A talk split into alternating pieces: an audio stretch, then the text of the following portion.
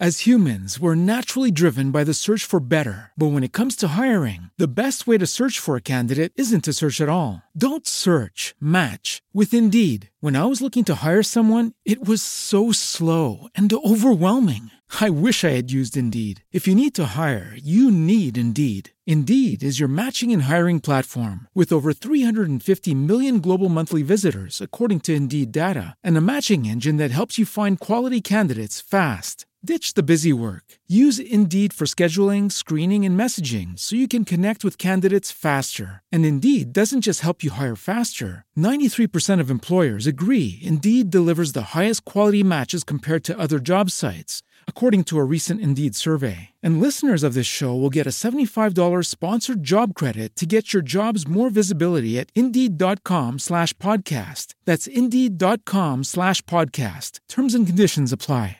Il 31 dicembre del 1993 ad Humboldt, cittadina di circa 2000 anime nel Nebraska, ha luogo un atroce triplice omicidio, destinato a diventare uno degli episodi più noti di transfobia dell'ultimo trentennio negli Stati Uniti. Tutte e tre le persone assassinate sono giovanissime e due pagano con la vita l'essere scomodi testimoni dell'omicidio della vittima predestinata. Questa si chiamava Brandon Tina e aveva appena compiuto 21 anni. Chi fosse Brandon Tina e perché fosse stato ucciso in modo tanto efferato dopo essere stato violentato e picchiato brutalmente qualche giorno prima della morte dai suoi carnefici, prova a spiegarlo il The Humble Times con questo commento che oggi ci pare assurdo, ma che ci restituisce la cifra della mentalità dell'epoca. È stata assassinata una donna che fingeva di essere un uomo e che dava appuntamenti alle ragazze. Una frase sprezzante, una frase che non ha nulla dell'indignazione che ci si sarebbe aspettati verso un episodio di tale ingiustificata violenza. Prima di cominciare vi ricordo che è aperto da pochissimo il Patreon di Vanilla Magazine, attraverso il quale potete sostenere il nostro lavoro di divulgazione storica e culturale. Stiamo preparando la rivista per tutti i Patreons. Chi sceglie l'abbonamento da 12 euro la riceverà a casa e cartacea. Per chi vuole sostenerci qui su YouTube può abbonarsi con l'opzione da 5 euro. Riceverete comunque la rivista in formato PDF. Mentre sotto al video sono disponibili i super grazie utilissimi per finanziare le nostre attività. I cambiamenti che ha fatto Facebook da pochissimo non ci consentono più di monetizzare gli articoli, quindi ringrazio moltissimo chi vorrà sostenere il nostro lavoro. E ora, cominciamo. Alla violenza della discriminazione Brandon era stato abituato durante tutto il corso della sua breve vita. Nato a Lincoln, capitale del Nebraska, come Tina Brandon nel 1972, quindi anagraficamente di sesso femminile, Brandon scopre sin dall'adolescenza di essere prigioniero in un corpo cui non sente di appartenere. Se da bambino, detta della madre, si era comportato da maschiaccio, quei comportamenti nel corso dell'adolescenza si trasformano in qualcosa di più profondo, in una vera e propria crisi di identità di genere. A livello anatomico è una donna, ma Brandon si sente psicologicamente un uomo e prova attrazione verso le ragazze, nonostante l'incomprensione e l'ostracismo della madre e del suo ambiente di provenienza. Un'America rurale di provincia, ancora schiava di antichi pregiudizi contro ogni forma di diversità. Quando ha più o meno 18 anni, il ragazzo trova il coraggio di vivere in accordo con il suo modo di sentire. Imbottisce i pantaloni con dei calzini e, appropriandosi dell'identità a cui sente di avere intimamente diritto, inverte il nome con il cognome, presentandosi a tutti come Brandon Tina, sfruttando il fatto che Brandon in inglese corrisponda proprio a un nome maschile. Lo ricordiamo eh, tutti noi, nati negli anni 80, che abbiamo visto Beverly Hills 9210. È attraente. Ha sì un fisico minuto, ma agile, scattante e i tratti del suo viso sono gentili, illuminati da intensi occhi azzurri. Finisce per diventare popolare tra i suoi nuovi amici, affascino e piace alle ragazze con cui intesse storie e cui cela la sua identità anagrafica o dice di essere un ermafrodita in attesa di sottoporsi a un intervento risolutivo. Ha un bisogno disperato di farsi accettare per quello che sente di essere. È generoso, troppo. Fa regali alle sue amiche, regali che non può permettersi, che compra falsificando assegni e finendo in carcere per truffa. Resto lo sbatte in prima pagina sulle testate giornalistiche locali. La nuova identità faticosamente conquistata crolla miseramente sotto i colpi delle rivelazioni della cronaca. Molte ragazze, intervistate dopo la sua morte, dichiareranno di non essersi nemmeno accorte che Brandon fosse biologicamente una donna, altre con cui raggiunge una maggiore intimità. A volte lo accettano, ma più spesso lo respingono, umiliandolo. Altre ancora, incredule, si spingono persino a casa sua alla ricerca di una spiegazione, finché la madre mostra loro le foto di Brandon da bambina. Il ragazzo ha un crollo psicologico, cade in depressione, tenta il suicidio. Viene condotto dalla sua migliore amica in un centro per assistenza a persone con crisi di identità. Si sottopone ad alcune sedute di psicoterapia, poi pian piano risale la china, decide di procedere a un intervento per cambiare sesso. Purtroppo per lui non ne avrà mai il tempo. Abbandona la sua città e va a Fall City, una quarantina di chilometri più a sud-est, dove finalmente tutti lo conosceranno solo per chi si sente di essere Brandon Tina. Le cose vanno bene, inizialmente. Il giovane attira subito l'attenzione e l'affetto di Lana Tisdale, una delle ragazze più belle del luogo. Anche Lana sosterrà di non essersi accorta dell'identità di Brandon. Diventano inseparabili, si innamorano.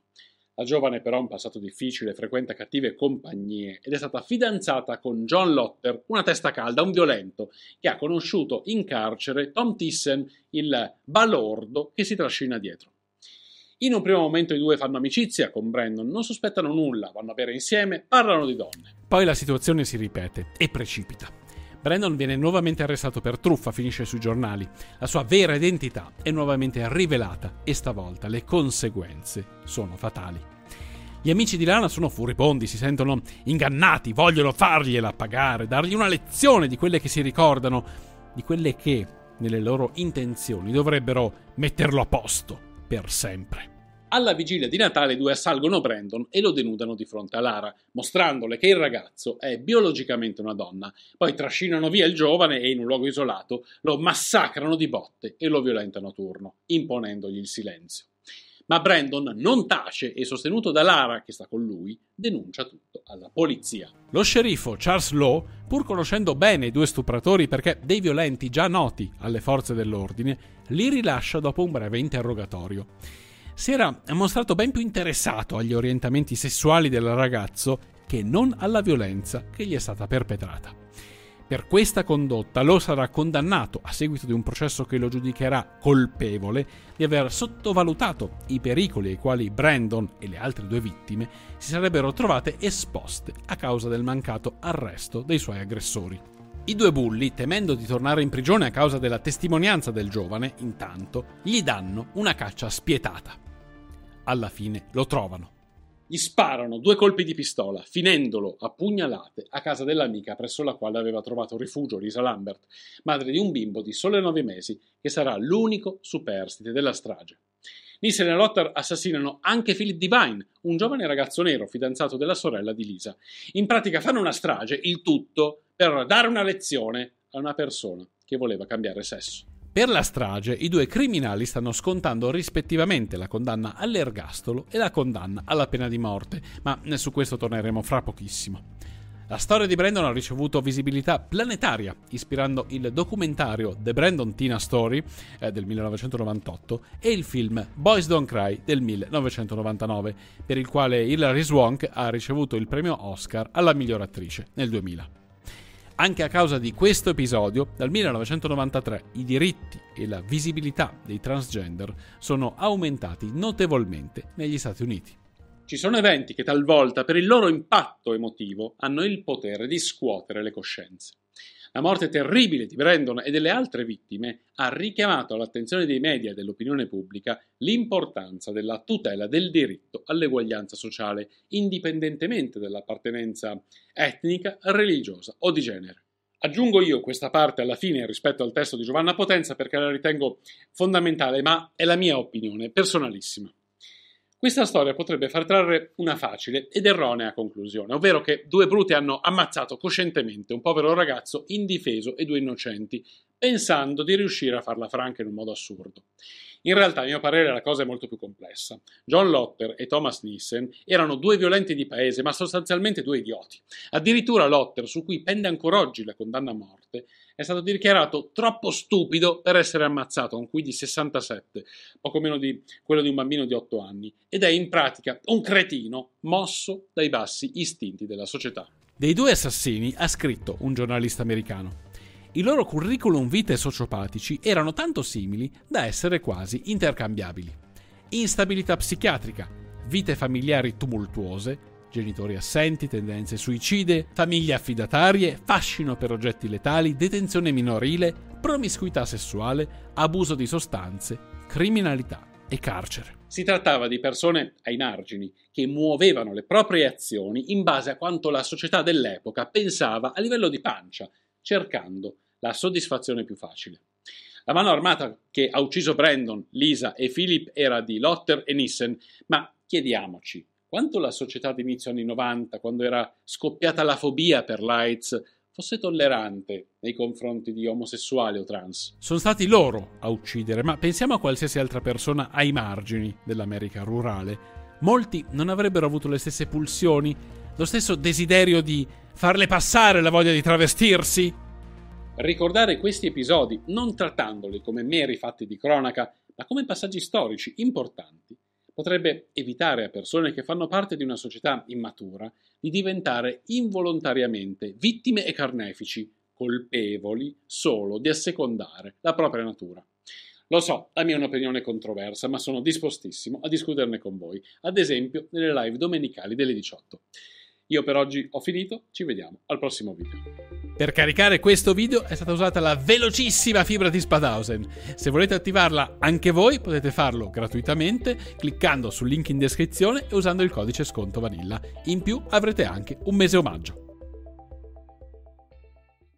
As humans, we're naturally driven by the search for better. But when it comes to hiring, the best way to search for a candidate isn't to search at all. Don't search, match with Indeed. When I was looking to hire someone, it was so slow and overwhelming. I wish I had used Indeed. If you need to hire, you need Indeed. Indeed is your matching and hiring platform with over 350 million global monthly visitors, according to Indeed data, and a matching engine that helps you find quality candidates fast. Ditch the busy work. Use Indeed for scheduling, screening, and messaging so you can connect with candidates faster. And Indeed doesn't just help you hire faster. 93% of employers agree Indeed delivers the highest quality matches compared to other job sites, according to a recent Indeed survey. And listeners of this show will get a $75 sponsored job credit to get your jobs more visibility at Indeed.com slash podcast. That's Indeed.com slash podcast. Terms and conditions apply.